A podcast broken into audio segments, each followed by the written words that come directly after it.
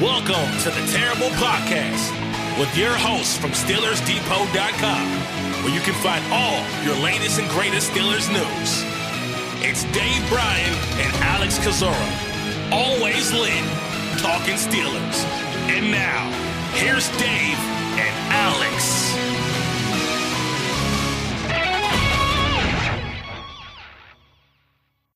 Welcome to the Terrible Podcast, Season 14, Episode 90. He's Dave Bryan. I'm Alex Kozora, SteelersDepot.com. Thanks for being back with us here this Wednesday, Steelers Nation and Dave. The Pittsburgh Steelers know how to keep us busy just a little bit later on a pretty quiet Monday. Did the podcast, wondered what are you going to write about, find about, and they gave us plenty. Three releases quarterback Mitch Trubisky, offensive tackle Chukwuma Okorafor, and punter Pressley Harvin, all released by the Pittsburgh Steelers on top of other moves, cap implications for that. We have a lot to discuss. Yeah, uh, that had to be, in my recollection, one of the busiest Steelers news related, I guess, days overall uh, for a Monday after after the Super Bowl. Kind of really uncharacteristic uh, with them uh, essentially getting cap casualties out the door. You know, the day after the Super Bowl. Generally, this team waits. You know, I don't know what ten days, fourteen days out. Uh, sometimes even shorter than that to the start of the new uh, league year before you see these kind of uh, kind of moves. So a little uh, little break from norm uh, when it comes to that. And as you stated, uh, we got a lot of lot to talk about in in in, in related to all that news.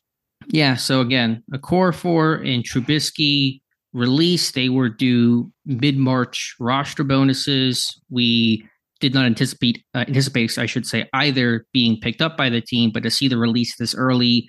Is this just a let's get it done because we know it's the decision? Is this a let's allow them to get a jump on free agency? Why do you think this is happening so quickly and so soon? Yeah, I thought about that and kind of the reasoning uh, why behind all of it. Why now? As a I mean, look, uh, you know, th- th- these are two of these people. You know, Trubisky and and Okorafor. You know, we had a good idea those guys were not going to see their roster bonuses uh, there.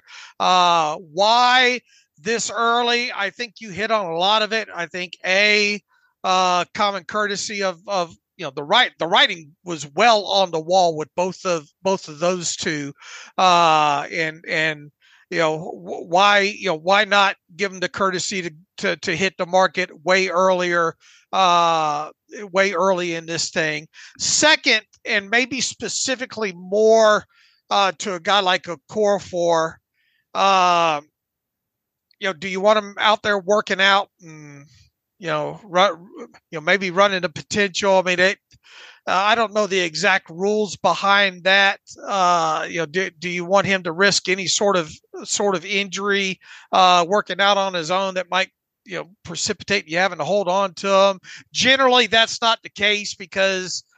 I mean, look, you, you every offseason you have a list of guys that you you're pretty sure that that are going to be out the door, but even so, uh, those guys retained. I mean, when was William Jackson III let go last offseason? You know, because it kind of a similar situation outside of you know I, I can't remember if he had a roster bonus or not due, but obviously a a, a very uh, large uh, salary that was due, but they they waited on him, so it probably might be less related to that uh, you know, this might just be come down come down to just a course of action. Look, these guys weren't going to be with us. We already had the meetings. We made the decisions. They're not going to be with us. You know, uh, let's give them the con- common courtesy of of, of of of sending them you know out the door uh, right now because they just are not going to be part of our future. Yeah, that makes sense. I mean, we knew Okorafor no chance he was going to come back. I mean, with Trubisky again, we I mentioned this Monday. The only thought to him potentially being around past that deadline was, you know, if there was still enough uncertainty at the quarterback position with Rudolph still in flux and not clear what other veteran could potentially get signed and be brought in, would you have Trubisky as a insurance policy? But it really wasn't worth it. And given the fact that you probably have an idea what your quarterback room will look like, at least in terms of competition for Kenny Pickett by that Trubisky deadline, there was really no need to to entertain the idea of picking that up and, and carrying him for any length of time. So I mean, Trubisky just imploded obviously in 2023, failed in his two starts, and you know, just the mechanics were poor, the turnovers too numerous, and once he got benched, that writing was on the wall. Right, and looking back, uh, March 10th last year was when William Jackson III uh, was let go. So, uh, and that obviously was what less uh, uh, about a week before uh, the start of free agency and the start of the new league year. So, you know, this just might be just a change of the way they do business. You know, why why put off the inevitable? Uh, as far as that go goes now, you know, you make a good point with with the whole Mitch Trubisky thing, and we kind of hit on this the other day. I mean, it's rare to see this team get down to one one quarterback under contract uh, uh, in the room, you know. And look, for all we know, maybe they've already done a lot of a lot of the hard negotiations with a guy like Mason Rudolph. For all we know, I mean, we, you know, the, the way this thing is going, 24 hours from now, you might have something else to talk about on the Friday show. Yeah, I think it would obviously be rare. They would have to blow probably uh, blow uh, Rudolph's doors off, you know, to to get him to sign this earlier early in the off season. But stranger, you know, stranger things I guess have happened uh, there. So uh, look, uh, the long and short of it is, it's not a shock that that those two specifically are out the door. The the the shock is the timing of it all. Mm-hmm. Right. That was surprising for it to be the day after the Super Bowl, the first team to really make those moves around the league. When you look back on Okorafor that extension they gave him in 2022. Now that was pre-Khan. That was when Kevin Colbert was still the GM. It didn't make much sense at the time. And looking back, it obviously did not work out the way the team envisioned. Yeah, it was questionable, uh, most certainly at the time that that deal got done. Now, I'd I'd have to look back in where the team spit, uh, sat as far as cash versus cap and you know the 90% rule and if that you know if he was just the most logical at the at the time to give the money to uh, because of longer term plans but you know you get yourself in trouble on top of it though by just giving bad contracts away in mm-hmm. general you know because uh, you know there's always the next free agency cycle where okay well we didn't spend the money that we thought we were going to have to spend uh, uh, this off season uh, there's still the third year of uh, of because uh, I, I, believe this past this past season was the, the third and final year of that uh, first three year uh, cycle of of ninety percent cash of of of or or ninety percent of the total cap for the three year period and all. But uh, uh, yeah, I mean, it, and look, there was a lot of uh, a lot of question about this time last year whether or not a core Okorafor uh, would see that roster bonus that he had due, I believe, in March. But you know, the the team does not did not does not have a history of you know, barring really injury or, or su- super bad play of sending guys out the door. And obviously the, the tackle room uh, hasn't been all that deep all, all, all throughout this period on top of it. Uh, now here's the thing, you know, uh, had Okorafor not said whatever it is that he had said uh, midway through the season that got himself benched. I mean, obviously, at some point, Broderick Jones was going to see the field, mm-hmm. but and Okorafor for them to be spending that kind of money that they were spending on him last year his play would have had to been mighty poor for him to be the guy out instead of Broderick Jones. Would you know? Would we have had Okorafor not got himself in, in, in the doghouse with whatever he had said? Would we have then in turn seen uh, him continue at right tackle and Broderick Jones take over at left tackle?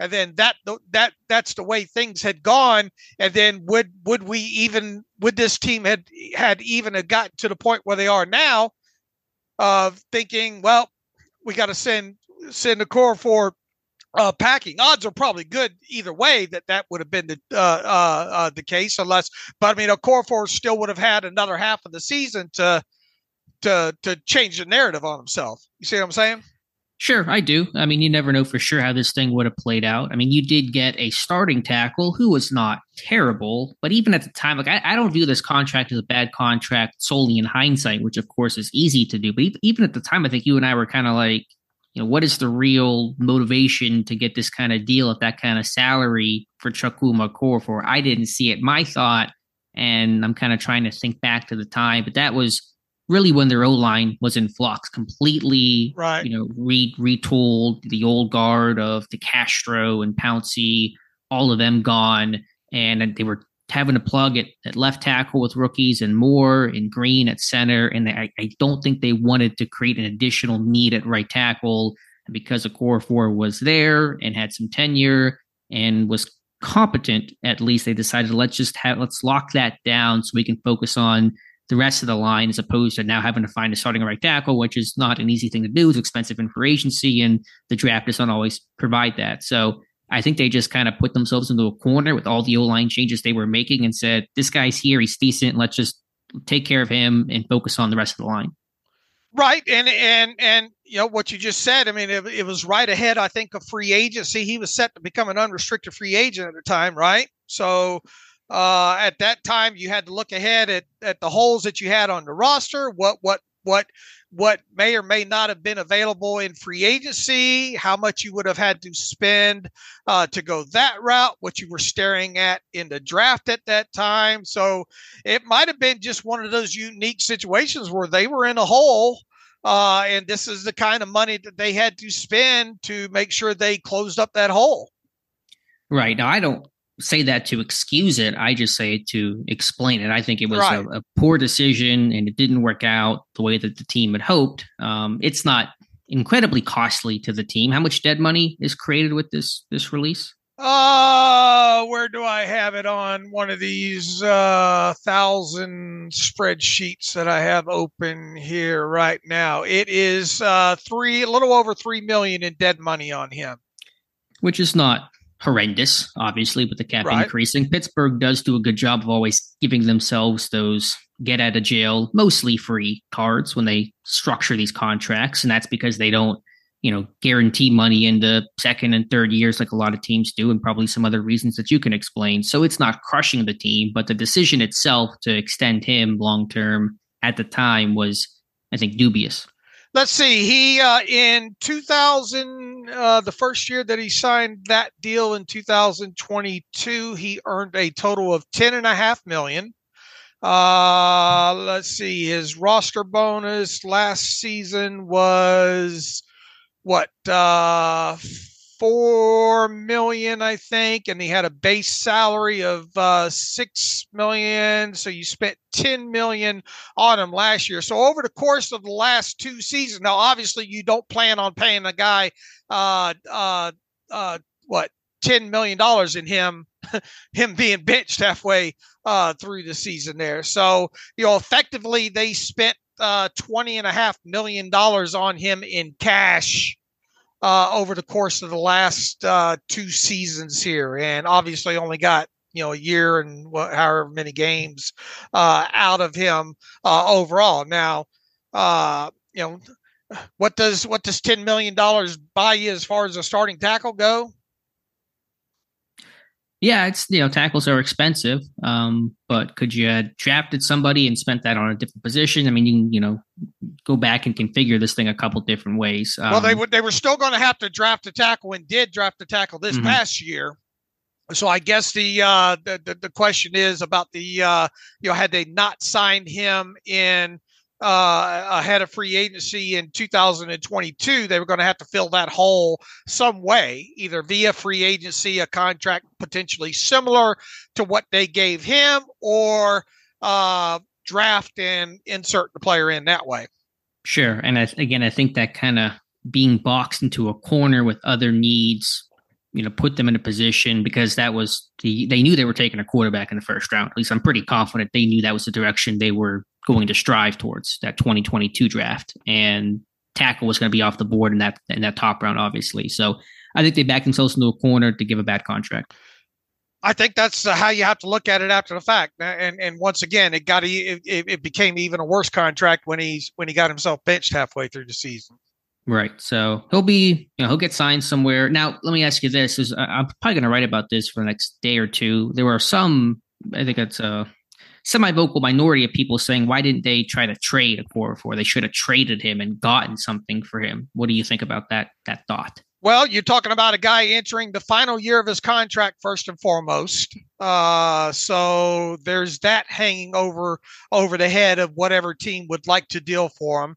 Uh, second of all, there's there's a trigger date involved or was a trigger date involved of uh, that $4 million roster bonus. So if you were going to deal him, you're going to have to deal him long before the draft. Uh, uh, before you paid him that $4 million roster bonus. Uh, that way, the other team, the acquiring team, has to eat it at that point. And then uh, that early in the process, and then how many teams are going to value him at 8.75 million which is what they would pay him. And if they deemed that too high, that was definitely going to be taken off the back end of whatever what, whatever team wanted to give you in return for him. So, you know, had you had you pushed this out to as close to uh uh the the the March roster bonus date as you could, what was what what was probably the best case scenario that you get for him? Maybe a fifth uh, if you could find somebody that's in love with him. But once again, you didn't have a half a year's tape mm-hmm. uh, to to show him, and yeah, in in his previous tape before that wasn't great. So if anything, he decreased. He probably decreased his own value in his his own trade value in the in in in in, in the first part of 2023. So yeah, I suppose you could have tried to push this thing out. As I, I would think that they probably made a couple of calls sure. here in, in in the last couple of weeks to say, "Hey, what what do you want to give us for them?" You know, mm-hmm. and I mean, even at even if you if all you get if you if you had a drop down date on your own calendar of the day after the Super Bowl, and all you ha- had offered at that point was a seventh round draft pick, then you take the seventh round draft pick, right?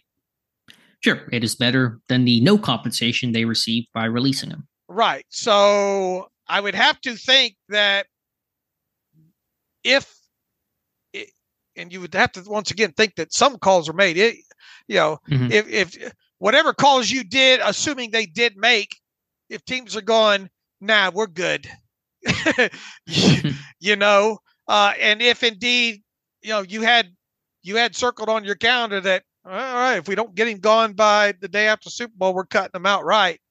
Then then that probably tells you all all you need to know. E- either at that point you move back your your out the door date, uh, and then still try to see, because look once again OTAs aren't going to happen. It's not like injuries are going to happen. So what's really going to change other than uh, part of the pre-draft process? You know?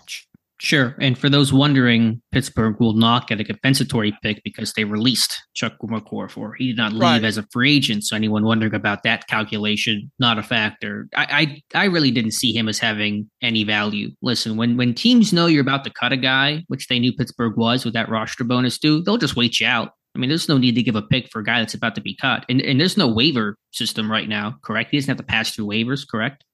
Uh, I'm gonna have to see what what did I say this got uh, framed as uh, termination or a waiving. I'll have to. I think it was log. termination. I believe the team site used the word terminate.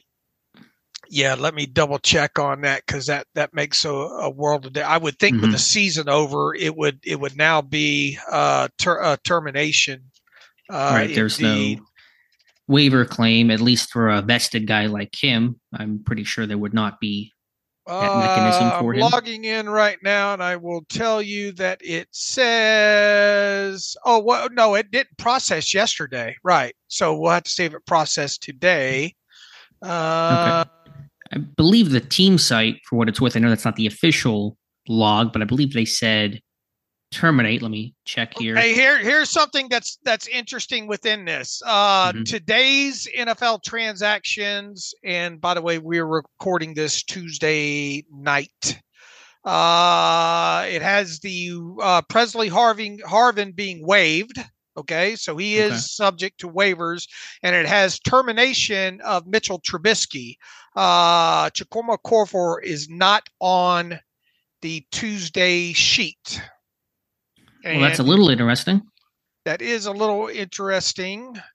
Uh, so he's not officially he's not officially gone as as of us recording this uh, right now. Now could su- now we have seen in the past we're, yes. we're terminating him and teams come calling last minute and the news changes the steelers have traded you know so and so's mm-hmm. been traded. So that's interesting i'm glad i logged in. So uh, technically he is still under contract with this team as of the tuesday transaction sheet unless it's a procedural thing. I mean, the team has officially announced it. Typically, when those things happen, the team does not officially announce it. It may get reported, you know, by Schefter. This team is releasing somebody. Then later that day, the, the, the trade may occur. So, not holding my breath, he will get dealt. But it is worth noting to see his name not part of that group of three. Uh, I would agree. And if it does show up on there at this point now, you would think it would be classified like the Trubisky move, mm-hmm. which would be a termination of a vested veteran. Right, which means he won't pass through waivers. And I say that to say that, you know, one incentive for a team to trade for somebody who's about to be cut is to avoid the waiver process. But that's a non factor here. And so they can just go freely talk to him, not have to worry about somebody claiming that uh, right away or dealing with the contract, um, which they would have to if they traded for him. So, mm-hmm. point is, I, for a guy with that kind of money, with, I think, middling tape ahead of free agency, when teams are trying to get their cap ready for the actual free agent class, I didn't really see he him having any value from any team. I know tackles are are a commodity and there's a scarcity acquiring those guys, but for a one year rental at a decent salary for a guy that was going to be cut, Pittsburgh had no leverage here. Ergo, they really have no opportunity to trade him. Right. So uh, once again, if if you're dead set on getting that paperwork done right now, and, and a team comes in at the last moment and says we'll give you a seventh round draft pick for him, you take it. Right. And we'll see if that happens. Not expecting it, but I didn't expect him to be waived or at least announced as, as released, I should say, on, on Monday. And here we are. So we'll, we'll keep our eyes peeled. Right. Now, Pressley Harvin is a different conversation all to itself. Not that uh, I think anybody listening to this expected Pressley Harvin III to be the team's starting punter in 2024. However, comma, his base salary, I mean, his his salary for 2024 was very very minimum, just over a million dollars. So, what is the rush to get him out the door? Uh, uh, overall, especially when there's not after top 51, uh, re, you know, replacement uh, happens and and all. You're not you're not doing it for the cap space, you know. Mm-hmm. Uh, overall, is this just sending a message that you know, we're we're we're we're, we're done with him. So, uh, are we shocked overall that Pressley Harvin's not on this team, or or or won't be the team's punter in 2024? I should say, no, but it the timing of this is is curious. Yeah, to me, this just says you're not in our plans. We wish you well. We're just going to move on now, as opposed to stringing this thing along. And I think that's the calculation there. Obviously, the frustration, you could feel that. How many times did Tomlin mention or criticize or kind of make a remark about Harvin's punting during the season? Quite often. And so we knew, I thought he'd be kept through the summer at right. least. Maybe, maybe go to camp, maybe go with somebody else to compete. But obviously, this team not even entertaining that idea, which is fine by me. Right. It's fine by me as well, too. I think once again, uh, the timing on all three of these mm-hmm. things mm-hmm. is the big story. Yeah, because um, I mean, at first we had Trubisky and went, okay, I mean that makes some sense, and then the team just announced, you know, before any reporting got to it, Okorafor and Harvin are gone too, and you're like, okay, holy cow, they really, you know, they're they're cleaning house, some early spring cleaning from Omar Khan. Yeah, not messing around early in the offseason. I think another part of the story now to to uh, that that's worth noting is okay, they got to jump on on on on on these guys. Uh, there's obviously been a lot of talk of uh, a few other guys that have roster bonuses attached to them in March. Mason Cole, Pat, uh, Patrick Peterson, uh, Larry Ogunjobi are the I think are the are the notable notable three uh, there. Uh, what what you know are there any hard conclusions to draw from this, or is this that those those meetings are for those meetings can still take place between uh, look nothing says that yesterday had to be the day that those guys went out the door but if you're going to make uh, cap saving moves with roster bonus due guys like Trubisky and and uh, uh, Ch- Chukwuma Okorafor now, you know why would if those other guys weren't in the plans, you would have thought maybe they would have went out the door at the same time. Not saying that that still can't happen. Now, look, I wrote a couple of weeks ago that you know, I understand the uh, consternation with Mason Cole, and look, there's a good chance that he's not the starting center uh, in, in in in 2024. But don't be surprised if he if if if if he survives that that roster bonus date. Yeah, uh, I think I, am with you. It's not conclusive, but I do think who they didn't release is as notable and noteworthy as who they did release because they're all veterans Cole, Logan Ogunjobi, and Peterson. And if this is at least partially a courtesy of let, let those guys get a jump on things, you would have done the same to any of those three names. And I think you can make strong cases of why all three will be kept, at least through the summer and through training camp. I mean, Cole, obviously, you know, you prefer to find that long term center option, but you know, when we went through the exercise before, who are they going to, you know, pick up and who are they going to keep? When we talked about those names, I struggled to find the one name I could identify that said, okay, this guy's going to have that roster bonus declined and, and get released. We knew Trubisky was one, I'm pretty sure at least, and Okorafor was a no brainer. But beyond that, I mean, I was kind of leaning towards those guys having their bonuses accepted and being part of this team through the spring and, and likely through the through the summer. So um, my expectation right now, put it this way, my expectation is for those guys to have their roster bonuses picked up in mid March. I would I I would concur uh, with that because uh, look, I mean, the, the, your defensive line has already got holes in it as it is. Even even with it looking like Cam Heyward, you know, going to be back and all like that. Uh, had DeMarvin Leal uh, had, had, had, a, had a good second season. That would have changed the narrative a little bit, maybe when it comes to uh, Ogunjobi.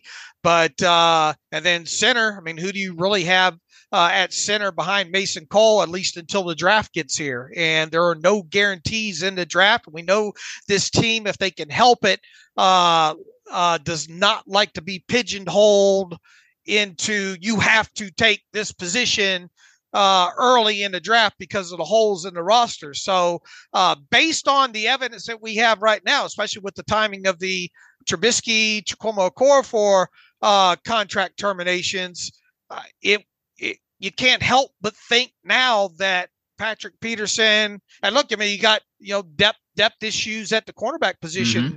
uh, uh, because of uh, uh, uh unrestricted free agents and all like that as well. So I don't I don't see how you can't come a, come out of Monday thinking that there is a increase an even more increased chance of Mason Cole, Larry Ogunjobi, and Patrick Peterson being on this team long past their roster bonuses being paid. Sure. I mean, I think part of that is because of the lack of options that you referenced. Now, granted, the quarterback room has been hauled out and there is no punter, but they're going to get a quarterback. They're going to find somebody in punter. There's not, you can get a punter. It's not going right. to be the most difficult thing in the world. So I think with D line, the depth was poor. At center, there is no true backup center right now. It's Nate Herbig, probably as your backup, maybe a Spencer Anderson, but they're going to likely add. And then corner, as you said, Wallace, Pierre, free agents. Peterson has versatility, they want to hold on to him. So right or wrong, again, I think the reasons of, of holding on to most of those those names are because they don't really have a lot of alternatives right now. But I think all three uh, will have their bonus picked up and likely be in camp with the team. And and of those three, Larry Ogunjobi was probably the safest because a they just gave him that deal. Uh, uh, now they obviously can get out of it, but there's there's that uh, you know even more dead money. I mean, the way this roster is right now, and people are not going to like to hear it, you're better off with them than you are without them. And because of uh, the Mason Cole roster bonus being even less, it's it's really the kind of same situation. You know, uh, push comes to shove, if you get in a situation where you'd like your uh, the center that you get in the draft, and you think a guy like Herbig or whoever can can back him up, well, uh, you you can still cut Mason Cole before the start of the season, and all you have really invested in him is is is is, is the million and a half roster bonus or he can be a really experienced backup who can play some guard too. I mean, that's I, I, think their hope and their plan is go draft a center top two rounds, let him compete with Cole, and Cole can even mentor a little bit as well. And then if the rookie beats him beats Cole out, then either you can try to trade Cole or he becomes kind of a, a top backup for your team. Yeah, and look, when I wrote that article a couple of weeks ago, I knew it wasn't going to be well received, but uh, it looks like we're headed down that path. It does. And with Ogunjobi, I mean, I, I don't disagree with anything that you said, but that contract's looking pretty rough. What is it? Four and a half sacks in two years with him. Not that sacks are the end all be all, but even just watching the tape, other metrics, of production. Right. He's just, and when he's on, he's really good. I thought he had a good start to 2023. I thought he ended 2023 well. I thought the middle eight weeks he was basically invisible. Uh, basically, whenever Cam Heyward went down and some more attention got turned towards Ogunjobi. So his play is just really hot and cold here you know here's the thing and we kind of questioned that deal when it mm-hmm. happened mm-hmm. uh and all but uh, uh, uh assuming assuming he does stick i mean we could one one full calendar year from now we could be talking about ogunjobi out the door like a Okorafor was this year wouldn't be a bad bet if you're trying to get an early jump on those odds so and then peterson um yeah i think again the the mentorship he can't play outside, but if you can find the role roles him as a slot corner and safety, kind of what he was doing, you know, the last half of 2023, then I'm good with that for for one more season. Right, right. Uh, and and we had that discussion of you know what what does it cost you uh, overall in cash uh, to to keep him, especially in the shape of the room and the leadership he provides. Uh, I mean, you're looking at spending six point eight five million dollars on him uh, in, in in in 2024. Yes, I know his cap number is higher than that, but you have to look at this as is what the player is worth in cash. You know, and the state of that room right now. You know, you I guess you could spend, you know, worst. You know, I suppose it could be worse situation than have to spend six point eight five million dollars on on a guy that now obviously you don't want to get him in a situation where you're having to play him 800 900 snaps but mm-hmm. you know if you if you had to do it you had to do it you know. Here's a really interesting question i have from yesterday's moves. We know the guys who are out. We know the guys who had roster bonuses that are still on the team as of now what does this mean, if anything, for Allen Robinson, who we know cannot be on his, under contract at his current number for 2024? But they released Harvin, who did not have a pending roster bonus upcoming. And so it wasn't right. solely the roster bonus guys. Does that mean there's a desire to try to work something out with Robinson, or does it mean they're just going to make that decision to cut him at a later date? Yeah, that's another good question. Why wouldn't you send him out the door, especially with uh, what ten million dollars potentially being involved there? Uh, there's no way he's sticking on this roster at ten million dollars. we we can agree agree to that and and sure. have have have agreed to that uh, already there. So has has there already and and how low do you have to go uh, mm-hmm. to to uh, to warrant keeping him? Uh, you would have to think that uh, if they can't you know maybe this just but maybe it's maybe it's just a time factor. Maybe they've already had the discussions. Maybe uh, uh paragraph five cut has already been made that hasn't come to light yet. Uh there's still time to do that. Uh, the question becomes is how how low does that have to actually be? Because you know let, let's face it this team still had, still has some cap uh, of issues to work out. Uh, and part of that is involved with uh, includes uh, Allen Robinson not making ten million dollars in 2024. So uh, that's that's one of those to be continued. I think kind of discussions. I mean, you could very well get to you know a couple of days out from from the start of new mm-hmm. league year. Uh, him him him not agreeing to take whatever cut you deem necessary, or maybe they've given him a deadline. You know, say, we, look, we need to know whether or not you'll take this deal by you know March whatever fourth, fifth, whatever seventh. And if you if you don't agree to this, then we're going to have to cut you. I agree. What I think this tells me is they at least want to keep negotiating and see if there is a path to keep Robinson. Because if, if Pittsburgh's thought was we don't want to bring him back for any number, they would have just cut him yesterday and just said, "Be on your way. We thank you for your year, Allen, and we're going to just move on, get a jump on free agency like the others." I think it at least signals there's, there's a desire to negotiate. And typically, those things will not be wrapped up by the day after the Super Bowl, where they're going to go back and forth with their agent, and there's other things the agent has going on, other things the team has to attend to, um, and they probably aren't in a position to have this kind of back and forth negotiation, which they can do, you know, throughout the next month. And so I think that at least signals there's a a chance he could come back on a severely reduced contract. Look, I I, I think uh, he's going to have to take, you know, less than two million dollars. Sure, sure, and that may take some time to negotiate and work out. Maybe Robinson wants to get a feel for what his market might be, get talk to some people during the combine. I'm talking about his agency, not Robinson himself, and kind of get a feel for where he might stand before he starts kind of deciding exactly what he wants to do for 2024. Right. And and you know, you would think out of common courtesy you would cut him early along with the others if if indeed you didn't think he was salvageable. So may, maybe something gets worked out there with him. Yeah. And even if he's cut on March 5th, that still gives you time to talk. Sure and you know kind of get a, a jump uh, a head start on things. So we'll see. Um, but I, I, did think that was notable for him to not be included in that list, especially because that list included Harvin, who does not have a pending roster bonus. And look, circling back to Trubisky and and and Okorafor, maybe the agents of both those guys said, "Look, you know, uh, it's it's it's it's the day after the Super Bowl. We all know what's going to happen here. You know, mm-hmm. uh, we beg you to let us free now. You know." Right. They don't happen to share the same agent. I, am trying to that information I together. Have, I would have to look. I don't know for sure.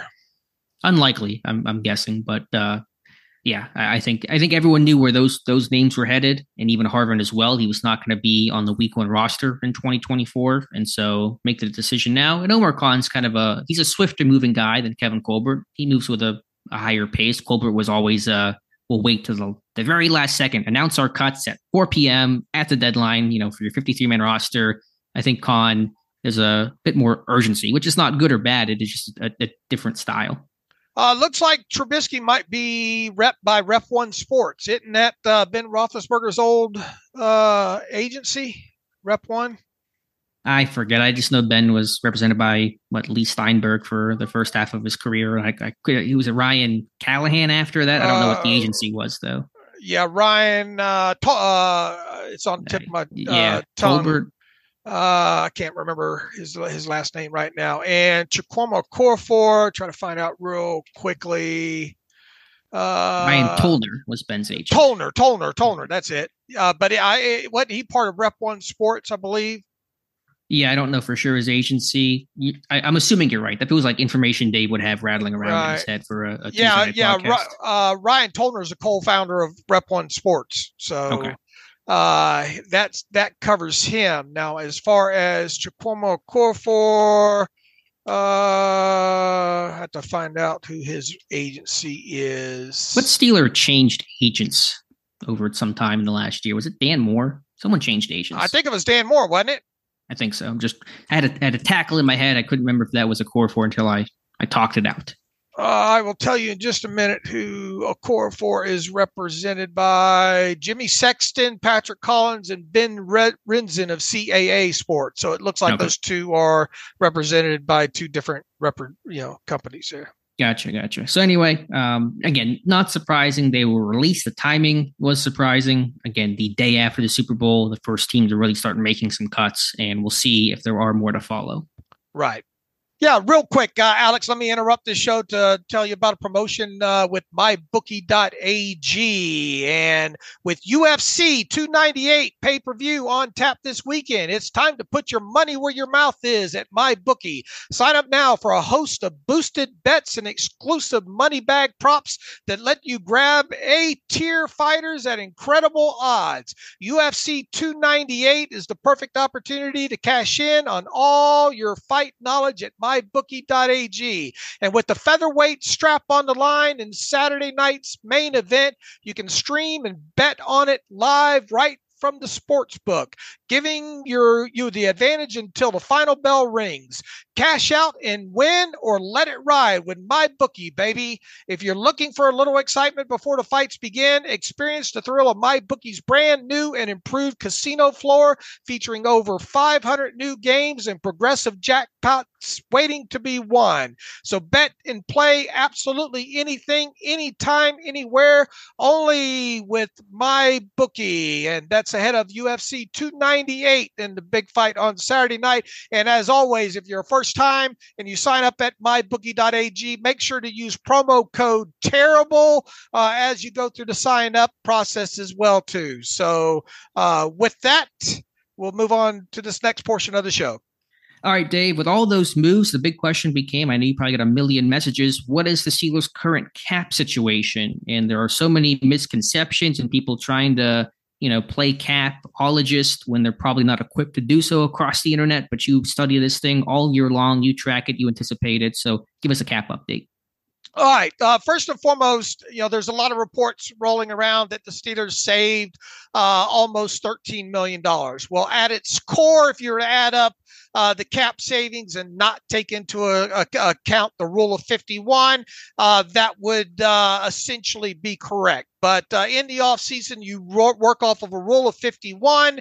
Uh, if a player leaves the uh, rule of 51, he is replaced by the first player, uh, essentially 50, the first player outside of rule of 51. And then you would conduct that ex- exercise with however many people leave the rule of 51 there. So in this case, uh, you would look at it, you would take uh, the uh, the initial cap savings and then replace those guys by you know number 52, number 53, number 54, and mm-hmm. essentially that gets you to the Steelers uh, clearing 10.123, a little more than 10.123 million when working off the rule of 51. So I hate to disappoint everybody that you know it it it uh, it's not technically 13 million dollars that this team is clearing when you talk about top 51 uh, uh, roster displacement there so that's an important part of the exercise there uh, if you uh, base it off of those three moves and those three moves alone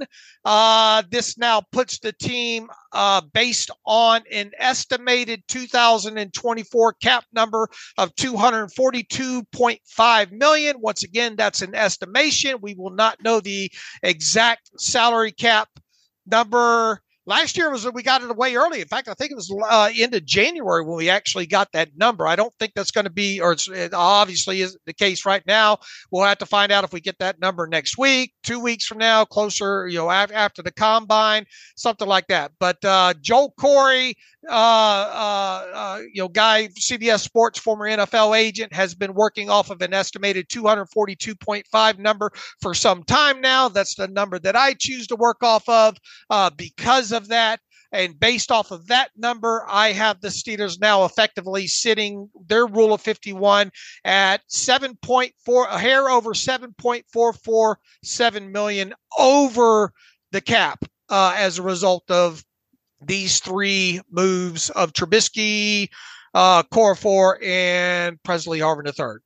Okay, so good update there. And yeah, cap savings has to be understood from a team standpoint. You can't just do you know where they were what, what they were scheduled to to count against the cap minus how much you're saving by them cutting against the cap. There has to be that displacement as well which has it, it can add up though. You cut three players you know that that that adds up you know it's a good chunk of change.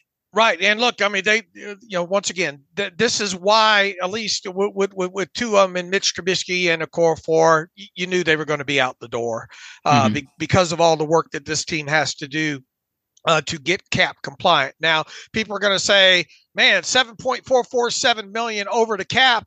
There, there's still a lot of work to be done. Well, uh, it seems like a daunting number, but we already just talked about Allen Robinson and something can, you know, something going to be done uh, there. If you cut him outright, there's $10 million minus the whatever the roster displacement would uh, be on that. Uh, that in and of itself by cutting him should get you cap compliant, quite honestly.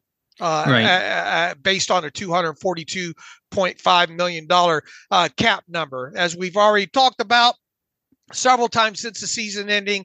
Something more than likely is going to be done with Cameron Heyward's contract. Cam has said that he's not going to not interested in a pay cut. Uh, I believe him. Uh, I think you could see something along the lines of a two-year extension, something that probably ends up lowering his cap number by I don't know nine and a half million dollars or so uh, at some point during the off season. Uh, more than likely going to see an Alex Highsmith uh, restructure that that would clear you another 7.2 million you obviously have other guys on this roster that probably are not going to see the final uh, 53 man roster you could have discussions about what uh, Damontae Kazee, uh, Keanu Neal are two guys that that that you could entertain discussions on uh, for starters there. So there's ways for this team, obviously, to to to to trim more cap space. I would think my my estimation is that at least come the start of free agency, uh start a new league year in March, this team's probably going to be want to be somewhere around I don't know 12 to 15 million dollars under the cap. Uh, mm-hmm. uh, to to to to work with for the bulk of the off season, and you know by by cutting Allen Robinson, and if you were to get another, uh, let's say nine and a half million dollars uh, uh, uh out of Cam Heyward's contract by some sort of extension or whatever, I mean, cut, cutting Robinson out right and and and and and and saving, you know, nine and a half million dollars on the Cam Heyward, whatever they do there.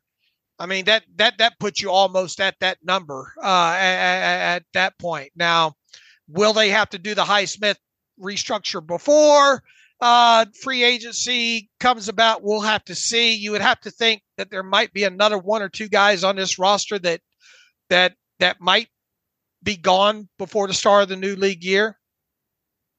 Sure. So all of that is to say, cap wise, by the start of free agency, they should have enough room to to do what they want to do in free agency. I, I would agree. And eh, this, you know, this next month's going to be real fluid. It might come sooner than later, as, as, as, we've already seen in this. But this team's not going to have any problem get a getting cap compliant, uh, and b getting themselves in a position where they're 12 to 15 million under, so they they they can carry out whatever plan that they have in free agency. Yeah, so I think there's a misnomer that Pittsburgh's in a really bad situation cap wise, and they don't have an abundance of money they can create and have in free agency. But with the way that you can structure first year con- first year salaries in a contract, I mean, right. they can sign you know the Isaac Seumalo's and the James Daniels in terms of the the contractual value, you know, twenty something million dollar contract. They can make that work where they're projected to to be at. Correct. Right, because you also have uh, the top fifty one displacement that carries on along with that too. So, you know, you get a guy that his first year cap hits six million dollars, you know, you're to have displacement involved with that, that, that, that, that causes you to eat up a little less, uh, uh, uh, uh roster space. Now, I, I will tell you this, and people, once again, people hate to hear this kind of, uh, thing. I, I mean, I, I, I know they do, but the Steelers, you know they like to have this hierarchy as far as eh, you know average per year goes and and they don't like to step on a lot of toes uh, when it comes to that. So what do i mean by that? All right if you look at the guys under contract for 2000 and i didn't know we're going down this rabbit hole but here we go. Here we go. Uh, uh, when you look at uh, uh, players under contract right now and their their apy average per year uh, TJ Watt obviously leads the list at a little over 28 million. Now, this is average per year. These are not cap numbers, all right? So don't confuse the two. We're talking about uh, hierarchy of average per year. Uh, TJ Watt a little over 28 million. Diontae Johnson a little over 18.3 million. Minkah Fitzpatrick 18.247 million. Alex Highsmith and his new deal from last offseason 17 million. And then Cameron Heyward at 16.4 million. Uh, you no longer have to worry worry about Chukwuma Okorafor, who's next on the list at 9.75 million. And then the next one beyond him is Larry Ogunjobi at 9.58 million uh, there. Where am I going with all this?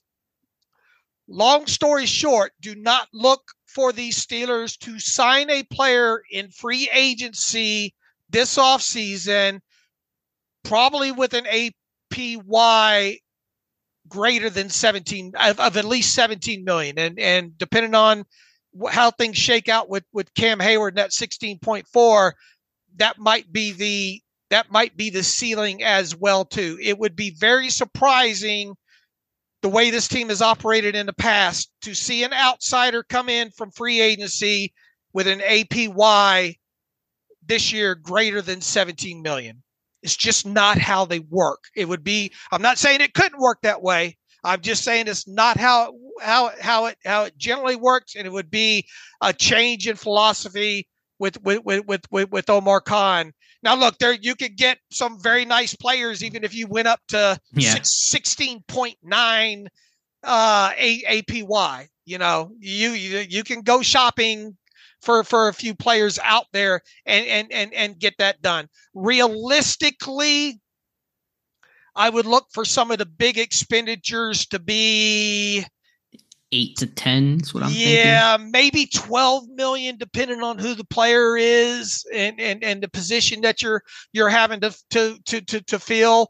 Uh, in other words, if you're in the market for a high price corner, don't one of the top one or two. Look, mm-hmm. we don't think uh, uh, uh, who, who's who's the big name that's, that's L'Jarius Sneed. Uh, who's the other one that's likely to get tagged? Well, Jaylon uh, Johnson in Chicago. Right, right. I would not look for a Jaylon Johnson. Uh, and uh, you know, I think most people think he's going to get tagged anyway. Uh, and then Ladarius uh, uh, uh, Sneed, L'Jarius, yes, L'Jarius Sneed. Uh, if he's allowed to hit free agency, it's it's hard to imagine the Steelers being being in the running for that. Uh, I think you know, what position do you think you know this this team's likely to address? The tackle position. In free agency, if, if, if they do address a position. Yeah, I think again, especially if their intent would be to move Broderick Jones to left tackle, then you have a big hole at right tackle. It is a strong draft class at offensive tackle. It, it, just it really depends on who's available, you know, less so than the position. You could, you know, if, if it's a strong group in for agency and not a strong group in the draft that kind of helps set your course of where you're going to target. Um, but yeah, I think I, I, would say even defensive line, they got to improve the depth there and finding that guy. We, it's so hard to find that guy in the draft and to get that guy ready to mm-hmm. play year one. So I think D line, tackle potentially, but those guys can be expensive. Um, you know, something at corner, nickel slot or outside or so, something like that is kind of where I'm headed right now. All right, and you would think that a player probably be 30 years or under, right? Yeah, I know they've kind of been more flexible on that in recent years, but you would ideally want somebody, you know, off their first contract. All right, you, you can't talk about tackle right now without the possibility, and he he might end up being, you know, a sought after guy here. Jonah Williams, obviously with the Bengals, you know, uh, he's coming off of a deal. I think his APY is what uh, four point four million dollars. Uh, what's the market going to be like for him? What's the competition going to be uh, for like him? Uh, you know, that's a guy that you could probably compete for in free agency. You know. Sure, I hadn't done much study on on potential free agent names. The issue with Jonah Williams was he wanted to be a left tackle. He got moved there because they signed Orlando Brown Jr. and uh, maybe he got used to right tackle. But I, I, a he probably wants to play left tackle so he gets paid like a left tackle because still there's a, a, discrepancy in free agency money for left and right tackles. And I think his personal preference, his background is a left tackle. So um, if Pittsburgh wanted to keep Jones at right tackle, then it opens the door. If they're going to move Jones over, then Williams I think becomes a harder guy to get. Uh, I think uh, uh, you know my my takeaway without going down this rabbit hole way too too too early in the off season there is uh, they could they could potentially address a tackle uh, in free agency if they want to and not be in that twelve million dollar range if that makes sense. You know I uh, mm-hmm. I think they could go down that that hole that that avenue. Uh, I think uh, uh, potentially the same with defensive linemen as well too.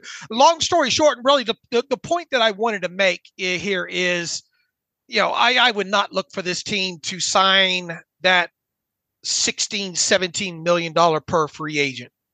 Sure, which I think regardless they weren't planning on doing. Um, but last year their top APY was Seumalo, correct? At think he was eight, eight million per year. The year before that was James Daniels at around, I think, a similar number. So yeah, Seumalo ended up being what eight million dollars APY last year, mm-hmm. I think, on on his current deal. And Daniels, did he get the ten with some additional money, or was it more in that seven to or more like uh. What did like nine nine point something? Or yeah, let's see here. That sounds about right. So uh, his APY is eight 8.83333333333 forever there. So uh uh, and look, you know, obviously, if, uh, inflation, cap inflation, and, and and and all has gone up. So once again, their big expenditure, whatever that might be, uh, this year, is more than likely going to be like I, I think you hit it right when you first threw out the first guess, probably somewhere between ten and twelve million. Yeah, that sounds about right. I think I, we'll talk about it more. I know we have time, but right. tackle, I think they they're not. I, I don't think they're going to sign a big contract, even that ten million dollar type of tackle. I think they're going to look for more mid level guy, veteran, versatile, and look towards the draft to be that potential uh, option to start because you got a bunch of tackles that, that are pretty good in this class. I mean, you could go out and get you maybe the I don't know, I haven't even looked at the fullback list. You probably probably go out and get you the, the, the highest paid fullback uh, and be able to afford that quite easily. I'm not saying they will. Uh, yeah, Keith but, Smith but, was in Atlanta. He's a free agent. He's 31, but he could come over. Follow Arthur Smith. Yeah, uh, that that that's obviously a possibility. Uh, and and uh, you know, uh, safety. Will this team do anything at a strong safety position? You know, that's another position I guess that you could uh, feasibly, you know, depending on who's out there in the market price. Uh, mm-hmm. uh, you mentioned uh, Edmunds a while back. Yeah, but that would be next to nothing. I would hope uh, uh there mm-hmm. would be some. I, I mean, to, to, me, that's a veteran benefit contract waiting to happen there. I, am talking about guys that you would spend any mm. type of of of of noticeable you know APY on. Okay. You know. Yeah, I got you. Again, I haven't checked the list on who's available, but yeah, safety, strong safety would make a lot of sense. Uh, long story short, again, is that, that that don't expect this team to be super active, especially when it comes to the uh, the, the the higher dollar guys. But in a one word summary, you would or one sentence summary, you would say their cap situation is is adequate. Oh yeah, they're they're they're they're fine. They're, they they should have no issue not only getting cap compliant, but uh, it will be interesting to see what the official number is start the start of free agency. And look, don't even take me down the road of what they have to pay for after the fact. Mm-hmm. Uh, because there's obviously, I mean, you got another 18, 20 million dollars out there that you got to account for at some point, uh, uh, long after the draft comes and goes to, uh, you know, 52nd, 53rd player, uh, practice squad, uh, what else is there? Six million dollars in uh, available cap space to start the season with. Maybe another two million winds up on IR to start the season. Uh, obviously, you have the draft pool offset of you know 3.5 to 3.9 million that you have to account for but th- those are all down the road. I, as i always like to say you have to divide this thing up as lines in the sand based on the calendar here. And mm-hmm. first and foremost you need to get to the start of the new league year uh, and uh, uh, a budget to work with uh, with with what you want to spend in free agency first and foremost. And they're they're not going to have a problem getting to that point and it might be as simple as just cutting Allen Robinson and extending Cameron Heyward and working down his uh, cap number by nine and a half million, and then putting off you know an Alex Highsmith mm-hmm. restructure until later on in the offseason. Yeah, I think that's honestly my amateur view of it the way to create cap space for free agency are those two moves and maybe one more release of a Neal, a Kazee, somebody like that, and then help give you the relief that you need for all the things after the fact is where the Highsmith structure comes in. And that probably alone won't create all the space that you need, but other roster moving and other veterans that get cut in camp will will create that for you as well. Right, because whatever your role of 51 is come the first day of the start of the new league year, not all those guys are going to be on a 53 man roster. Right. There will be veterans that get cut camp that don't make your 53 that create cap space for you right there. Right. All right, David. I feel like today's uh, an infomercial podcast because, but wait, there's more. I mean, I feel like there's just a ton of information here, and and I had forgotten about this until it was reported late last night. Not we we knew this was coming, but the don't finally, forget to tell about Eddie Faulkner either. Yeah, but yeah. That that's that's the bonus. Oh, I've given I've given the bonus away. Next ten minutes, if you order while yeah. supplies last, we'll get you your Eddie Faulkner information. One more uh, player related uh, piece of news, though, hard news. Jeremiah Moon, that waiver process has officially been processed. The waiver claim, I should say, has been processed. That uh, happened back in January could not take place and be made official until the day after the Super Bowl, so Monday, and that has officially gone through. So Jeremiah Moon now officially Pittsburgh Steelers claimed off of waivers from the Baltimore Ravens. Yeah, look, and as we talked about at the time, uh, overall, this is a very shrewd move. I don't know if he's going to work out or if he's going to stick or, or, or what have you. We got plenty of time to figure that out. You've already done a nice film room on him uh, to get a good uh, uh, idea of what what he brings to the table. Uh, to me, he views more as an edge prospect than than, than anything else. But he does have the flexibility uh, in, in in the limited time that he played for Baltimore to uh, play off the ball if you want to get creative or something like that. But I think overall they probably do look at him as an edge. I think he has uh, uh, special teams experience uh, as well too, so that might be a factor. And you don't know what's going to happen with Marcus Golden uh, this offseason. It gives you another offseason body to to to to, to throw in that room. And the, the, the interesting aspect uh, about this is is you you are claiming a guy technically is not under contract for 2024. However, comma, he is set to be an exclusive rights free agent, and that should mean that you just offer him a one-year tender at what would I say, 910,000, I think, and he obviously has to accept that as an exclusive rights free agent. So you're by claiming him, even though he's not under contract, you're guaranteed to have him this summer. And who knows? I mean, th- this this might end up being a guy that uh, offers you some depth in in uh, at the outside linebacker position, a guy that maybe can fit in on a couple of special teams units. And once again, you don't know what's going to happen with Marcus Golden at this point. He might work out, he might not. Uh, he may work out, he might not work out. But you essentially stole him for from the Ravens uh, via this process, uh, process, and that makes for a very shrewd move. Sure, there's really no risk involved. He's got some tools. He's big. He's long. Uh, I think there's some traits that can be developed. He is pretty raw right now, but he has done well in special teams. He can run a bit and he can hit. Um, I think he's got to develop as a pass rusher and even work on his run defense, play with better pad level, uh, use his hands better. Is really underdeveloped there, but there are some traits to work with for you know a second year guy. He was, I mean, he had you know good tape out of Florida, excuse me, but he had a bunch of injuries, and so that that's what caused him to fall out of the uh, 2022 NFL draft. Got some burn in Baltimore in 2023. Had a couple good performances against Pittsburgh, and so yeah, uh, good move. They'll tender him. Hope he'll come back. He'll be part of camp. Right, and time will tell whether or not he sticks.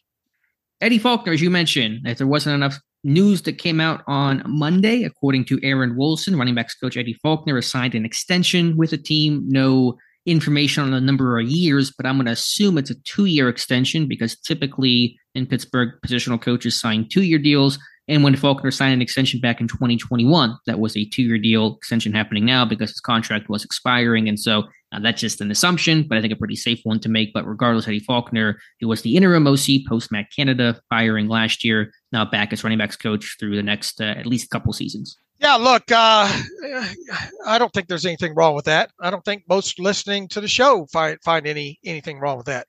No, I'm happy. I was a little worried he might leave somewhere because kind of getting passed over for the OC job, no consideration for that. Would that upset him a bit? Um, I know Jordan Schultz had a a line that he's getting. He may get some OC looks in the future, not this year. Uh, all those positions are filled, but uh, I'm happy he's back. He's a good coach. He's developed guys well. Um, I think they enjoy playing for him. So good move there. Right, I agree. All right, here is the portion of the show where we talk about Justin Fields. So buckle up for the first, I shouldn't say the first time, nor the last time we'll talk about that. Um, been some more conversation. Really, it's kind of heated up in the media circle. Uh, I think you have to understand the difference between the heat, the, the talks heating up from the media side of things and the football side of things. We have no actual reporting about really interest there, but Adam Schefter on Monday made a special note of Mike Tomlin loving Justin Fields, and his name has now been connected to Pittsburgh even more than it already had been. So we'll talk about it again and again and again, Dave. But um, and it's kind of the story right now. Yeah, and this goes to the forefront right after the Super Bowl. You have the Steelers involved. You have a potential quarterback involved. You have uh, Adam Schefter being the one to put whatever you want to call he what he put out there out there and that's going to create noise. It effectively did. It's all the talk right now or at least today it seems to be uh, on on on twitter slash x and i imagine several talk radio shows as well too. But overall, nothing has changed here other than really the Steelers quarterback room getting getting one fewer, uh, uh, uh, if you will. Here, uh, the fact remains the most important part uh, uh, of of the conversation that a lot of people don't know or choose not to acknowledge whatever side of this thing that you're on half of you I listen there's the the group's probably divided up into three uh, uh, three groups here. A third that absolutely believes that the Steelers should go after Justin Fields. Another group that believes the Steelers absolutely should not go after Justin Fields. And then the third group is basically, well, I'll just sit back and see what happens here and see what the details are associated with it, and then uh, armchair quarterback it uh, after the fact. Here's the important part that I can't stress enough here, uh, and it's the fact that any team uh, that that that that that and you know obviously Pro Football Focus put out there made sure that ha- have out front and center that they think uh, what they say a second round and a a, a fifth round, a 2nd mm-hmm. round this year and a fifth round next year uh, seems like a reasonable uh, ask uh, trade, you know, compensation uh, uh, part for for for for any team that looks to acquire Justin Fields. Let's assume that that that's right on the money. All right. Mm-hmm.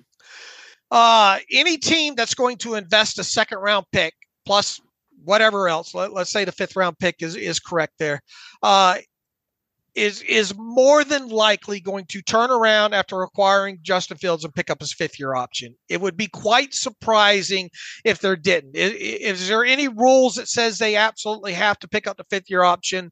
No, but you put yourself in a gamble in that situation where okay, we gave up a second round pick. Uh, are we fine with him being our starter in 2024? Him crapping out, not not not being what we signed, what we thought we were go- going to get here, and then, in so many words, just sending him on the way, and we're out a second round pick. All right, so that that's mm-hmm. the that's the first thing that you would have to be comfortable with. Uh, the second thing would be is if you uh, if you did pick up the fifth year option on him, which I would be quite surprised anybody that traded for him uh, and gave up a second round pick, I'd be quite surprised if they did pick up the fifth year option. Then you're talking about, you know, that's a fully guaranteed amount of, you know, neighborhood of $22 million that you would be on the hook up for for 2025. So if indeed you did go down that path and you did trade for Justin Fields and you did pick up his fifth year option, you would you would essentially be marrying yourself to him for the 2024 and 2025 seasons. And oh yeah, if you were talking about Pittsburgh here, there is no competition at that point. There is no mm-hmm. Kenny Kenny Pickett competition or or or whatever. Justin Fields would be your starting quarterback uh, at that time. So uh, that's an important part of the conversation. Uh, draft compensation and the fifth year option talk are two things that really need to be highly scrutinized when you're talking about not only the Steelers but any team dealing for Justin Fields. Because remember a couple years ago the, uh, the the the the Jets traded Sam Darnold away for three picks. I think a couple of them were in the following year, what what, what have you. And the Panthers uh, turned right around and picked up his fifth year option. We all know how that turned out. Now, I'm not saying I'm not saying the two are you know that that's exactly how things are going. I'm just noting that that's how the process went, and you would imagine that, especially if you got a second round pick involved, that that that would be the end result with a team like the Steelers to give up a second round pick to turn around and pick up the fifth year option on him. If you're fine with all that, and here's here's here's where it gets to depends on what side of the fence that you're on here. If you if you in your heart of hearts and the Steelers in their, their heart of hearts believe that Justin Fields can be the be a top 10 quarterback that they can immediately turn him around starting in 2024 and get top 10 quarterback play out of him.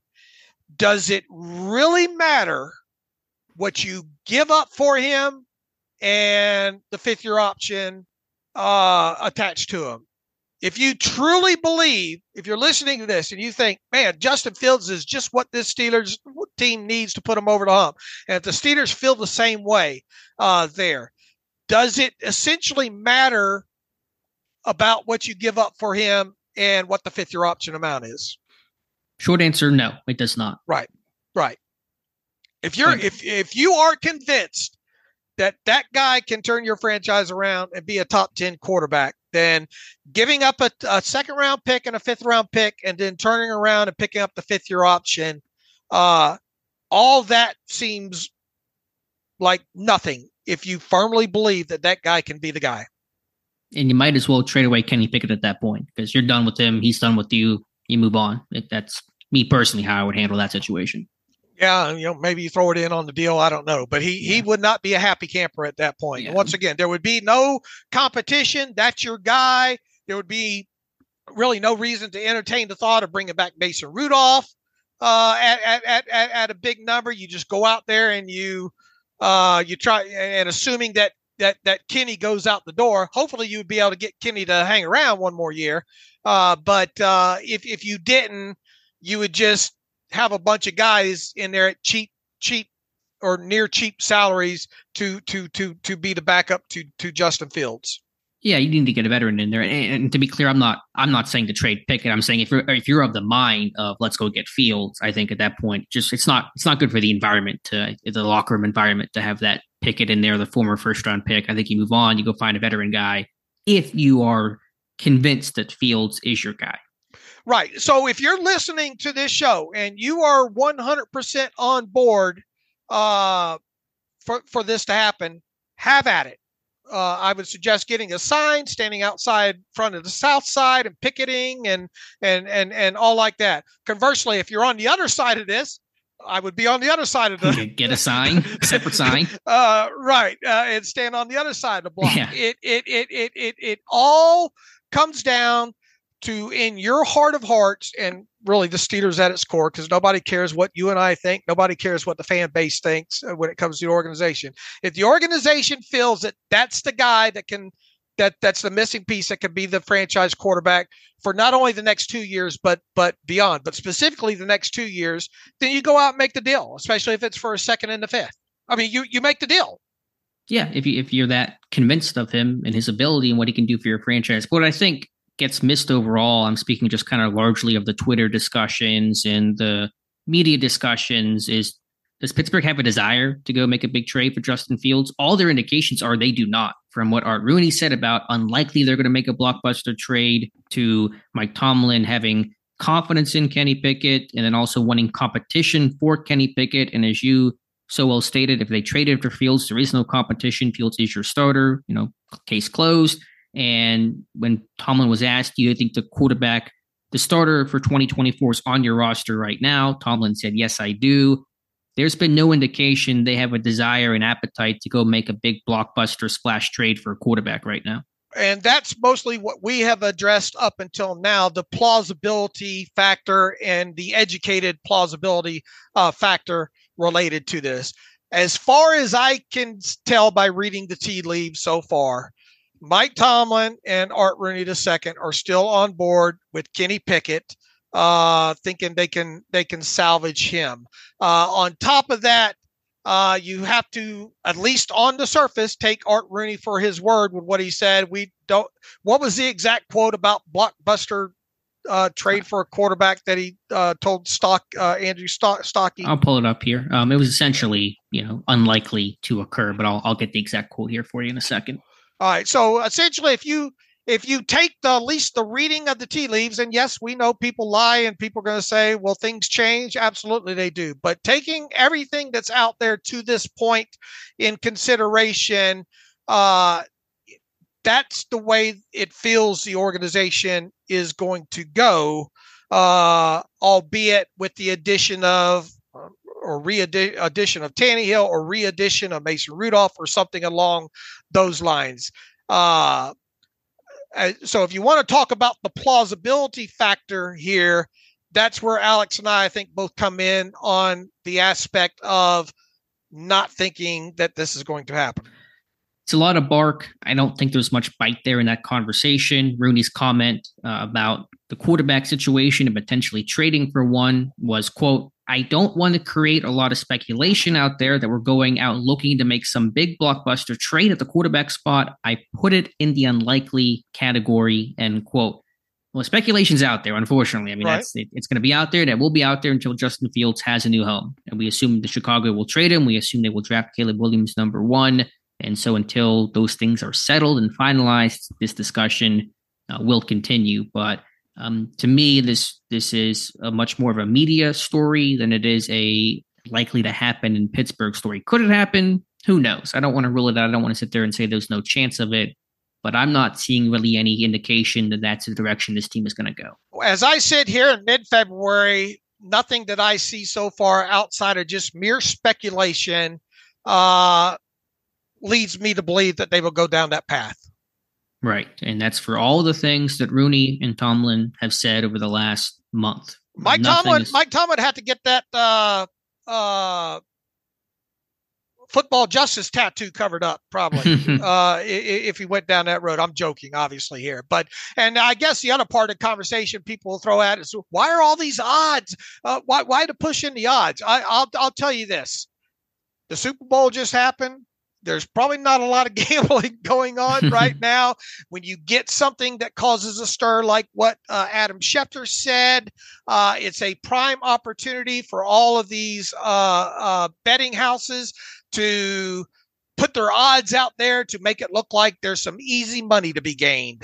And I'll just leave it at that. That's why I think you see everybody and their brother on Twitter slash X making sure they put their odds out there of how the odds have lowered on on mm-hmm. Justin Fields and make it look like this is like the consensus is that this is going to happen now and you tell me because you know this stuff better than I do, aren't odds partially just influenced by where the money is going sure. from where? So you, you hear Schefter say this, and people start putting money on Pittsburgh, and that just naturally increases the odds from the from the Vegas standpoint towards Pittsburgh. Right, they want to keep it balanced on both sides as best as they can you know yeah. uh, uh, and on top of that i wouldn't be surprised if there's some manufacturing going on there sure. to to to encourage betting you know uh, yeah. uh, because of the news and all like that but uh, long story short on this particular topic i'm not reading too much into the odds moving on justin fields uh, with the steelers being the leader in the clubhouse to be his next team yeah, if, if Pittsburgh made every move based off of what the odds maker had Pittsburgh predicted to be the favorite to do, we look we'd be looking at a much different roster right now. I mean, there have been just countless instances of Pittsburgh being the odds-on favorite or a top favorite for player X or to make move Y, and they rarely, if ever, happen. So take it with one big grain of salt. So, so look, would it would it be would it be quite interesting to see them do that and see if if you know, if they got behind it, if indeed Justin Fields could be that guy, especially based on what we have seen so far out of Kenny Pickett and Mason Rudolph and to a lesser extent uh, Ryan Tannehill, uh, in addition to what we already have seen out of Justin Fields to this point. I mean, it would it would make for an exciting uh, 2020 24 season. I, I will say that. And once again, if if the if, if the team decides that they that they think they can fix and and and and and turn Justin Fields around. They firmly firmly believe and why wouldn't you you know you're not going to make the deal if you believe otherwise, right? Uh right. if you if they firmly believe that that he's that he can be that guy, then why wouldn't you give up a second and a fifth? Sure, but I think their standpoint is to give Kenny Pickett one last opportunity. They want some competition. They want him to be pushed, but they don't want him to, they don't want to close that chapter entirely right now. And, and trading for Fields would do that. Right. So look, could it, could it, it the feasibility point uh, uh, factor of it, could it get done? Especially if, if it winds up being, and look, what, you know, talking about trade compensation and value and all like that. I mean, that, that that's an endless discussion. Uh, uh, could it happen the way it's laid out there? And, and Uh, could they financially make it work, especially as low as his his salary is in 2024? And could they feasibly turn around and pick up the fifth year option and work around that next year? The answer to all those questions is yes. All right, but but then there becomes the plausibility aspect of it. Yeah, I know we're talking about it again and again here, Dave. And again and, so, and again and again. Right. Um, we'll kind of table it from there because this will be an ongoing discussion. But none of the I wouldn't even call it news. None of the speculation or media chatter the last 24 hours has changed my opinion on the likelihood of Justin Fields becoming a Pittsburgh Steeler. I think the odds are still very low. Same. All right. So we'll I'll see you again when you come back for the next podcast on Monday. I'm sure with the next round of Justin Fields talk.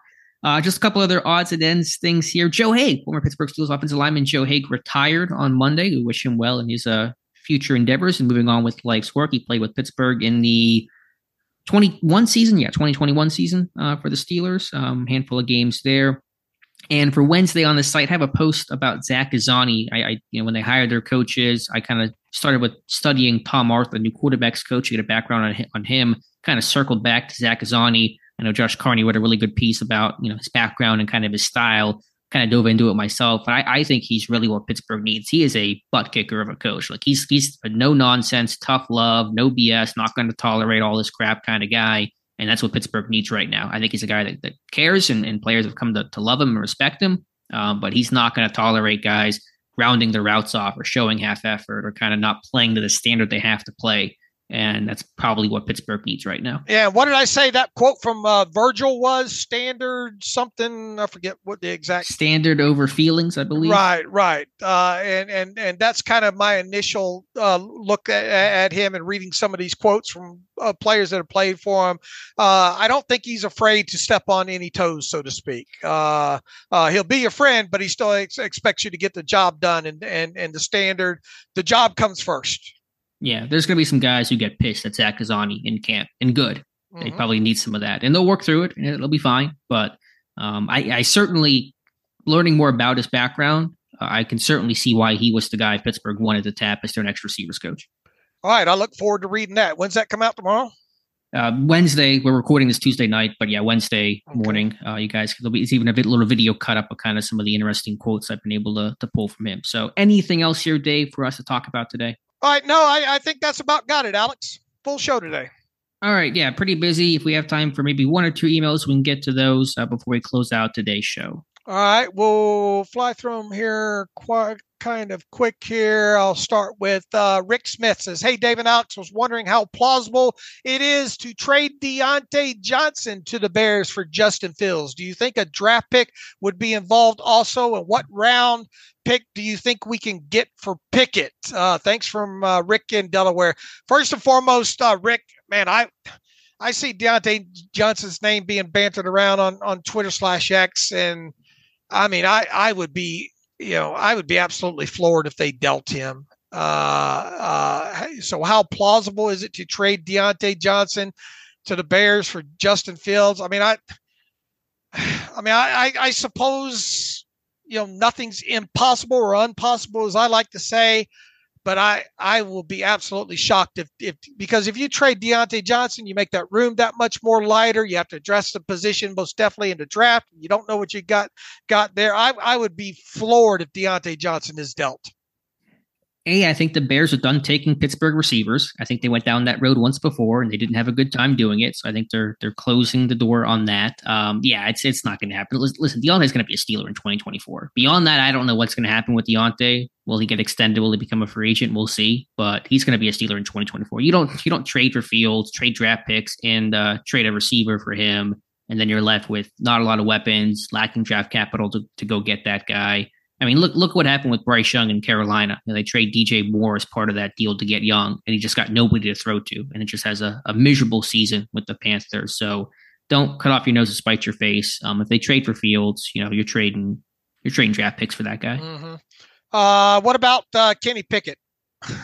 I I have no idea. Um, you know, I couldn't tell you a fourth round pick. It would depend on who's still high on him, who was interested in him. Would he go to Denver? I think Sean Payton didn't, you, didn't Sean Payton have some talked about him at some point. I think in this process, either as an analyst, I forget the whole where he was at that time. Uh, but it really would, would be a mid round pick, maybe. Yeah, I, would have to look back at who who all was at the, the pro days and all like that there. Uh, let's see. Lane writes in, "Hey guys, thank you for everything you guys do on the show. If you guys could hand pick the Steelers quarterback room for 2024 out of all realistic trade candidates, free agents, rookies out of the draft, or quarterbacks that are already on the team." who would y'all take? I know it's still early and y'all may not have, have a great answer, but I just wanted to know what you guys would think and not necessarily what you would predict. Oh man, I mean, A, I mean, you don't, you know, you've got all this talk about uh Kirk Cousins and the likelihood of him not getting out of Minnesota and uh Baker not getting out of Tampa Bay and I mean, there's obviously the Russell Wilson stuff, and you wonder about you know what what are you talking about a contract for him? Obviously you couldn't just do a one year contract with with russell wilson it'd be feasible you would think. It'd have to be a multi-year contract and you're probably going to have to marry yourself to a couple of years to him. Then you have all the justin fields uh uh, uh talk. I mean i don't uh, I, I, I will just go back to part part of the, the things that we said during the the actual you know Justin Fields conversation part seven. Uh, if you were all in as an organization on Justin Fields, and if big if the compensation were a second and fifth round pick. Now, this is not me. I'm talking about the organization because personally, I I don't find myself being all in on Justin Fields at, at, at, at, this point from what I've seen. But as an organization, if you were, then why wouldn't you make that trade? You know, mm-hmm. uh, I guess of of all the, the the all the realistic stuff, and I guess technically we don't we don't view the Fields thing as realistic at this point, right? Well, I think from our standpoint, he's realistic in terms of he's feasible to get. If you wanted to go right. acquire him, there's nothing really stopping. I think he's saying don't pick Caleb Williams because there's really no realistic path for Pittsburgh to go get Caleb Williams. Right. So I mean, it's. I mean, there's so many layers to this uh, with with him saying realistic trade candidates. I mean, I have to know compensation and you know, as far as free agent goes, who, who's guaranteed to hit free agency. Uh, I, think he's just saying just rule out like the top, you know, rule out the top three quarterbacks in this draft, and that's everything else is probably pretty fair game. Uh, all right. Well, I mean, I, w- I would consider the whole Justin Fields discussion. Okay. I mean, is that is that where you would want to go if you were Omar Khan? Would you would you make that deal because you, you don't seem entirely sold? No, I mean, I, I'm I'm not. Uh, but on the flip side, I'm not sold on Kenny Pickett being able to turn it around either. So, uh, if you made me if if you made me pick right now between a quarterback room of Justin Fields and whoever, or Kenny Pickett and Mason Rudolph, I'd probably I'd probably take the Justin Fields route. Yeah, is, but is there any other quarterback you would want more than Fields? Anyone else that would intrigue you more than him? Uh, oh man, I have. I, I mean, you got really... you got Kirk Cousins, you got Russell Wilson. You go. You well, know. I mean, I, I think as a one, you know, as look, uh, uh, Kirk Cousins, could could you win with Kirk Cousins? Could you could you win with with Russell Wilson? I, I think you could, but you know, once again, what is what is the feasibility and the contractual and you know if you tell me money is no object, just make it work, then I would I would probably go to Cousins. But I mean, does he necessarily fit what Arthur Smith would it's true you know would want to do? I mean, you got a new OC that's part of this equation now as well too. So uh, you'd have to rewind the whole damn thing at this point, you know. Sure, I get that. I mean, I, I don't have a great answer. I don't spend much time thinking about my hand-picked ideal scenario. Um, I, I think you got to find your long-term option through the draft, and so that obviously realistically won't be Williams or Drake Maye or Jayden Daniels. I would have to take a long look at. Bo and I, I, yeah, I haven't studied those guys enough to have a, you know a, a, a well enough formed opinion past the, the the, the top three. You know, same, but I think that's the group I would I would be studying. Bo Nix, maybe JJ McCarthy, but I've watched some Michigan football and I don't really feel like he's the guy. And then Michael Penix from Washington, and uh, that would be. The, I, I'm I don't have a desire to go trade for somebody. I don't want to do the veteran stopgap option. Um, you would have a veteran, you know, Mason Rudolph, Tannehill type as a competition or backup, fine, but not as a you know long term. This is our guy. That'd be and, my approach to it, though. And and I'm looking at this entire question as winning now. You know. Okay, I mean, I just view it as like okay. your ideal scenario to to win short term, long term. Um, but again, for me, it basically would be you know a high high priced rookie, a veteran type, and then a third arm from however you can get that guy. Here, here's the correct answer. You got to do whatever it takes to get better quarterback play out of that room in 2024. And, you know, once again, it's way early in this thing. So, I mean, I guess if, you know, if you want to look at feasibility wise, you know, uh, I, you know, it, it would be quite interesting to see Justin Fields be put into that room. Uh, I'm not, once again, I'm not advocating for it. I mean, he's asking, you know, I mean, everybody should have their questions about Kenny Pickett right now, and you know, you sort of feel like you know what the ceiling is on Mason Rudolph, and the same with Ryan Tannehill. You know. Yeah, but bottom line is, you know, it's not really up to us. We'll just see what the team does and react from it. Uh, react from there. Right, right. So, I don't know if that's a good enough answer what he was looking for, but you know, that's that that that that's that's the mid February uh, answer you get. All right. Uh, anything else? We can kind of close out today's show. All right. Uh, in the meantime, you can follow me on Twitter slash X uh, at Steelers Depot. Follow Alex at Alex underscore Kozora. Follow the show at Terrible Podcast. Email the show, the Terrible Podcast at gmail.com. If you like what we do, what we do and want to donate to the cause, SteelersDepot.com. Hit the donate button up right navigational bar. Also, if you like an ad free version of the site, SteelersDepot.com, hit the ad free uh, button and follow the directions that way. $25 from for one year from the time you sign up, uh, get you an ad free version of the site. Uh, Alex and the gang will be back on Friday with another show for you. And uh, uh, into next week as well too. So interested to see what they have lined up. Uh, but I'll be out of here uh, MIA for probably a couple weeks, um, maybe not that fully that long, but uh, at least a week and a half there. So uh, Alex and then we'll have you covered as always. Thanks for listening to the Terrible Podcast with Dave and Alex.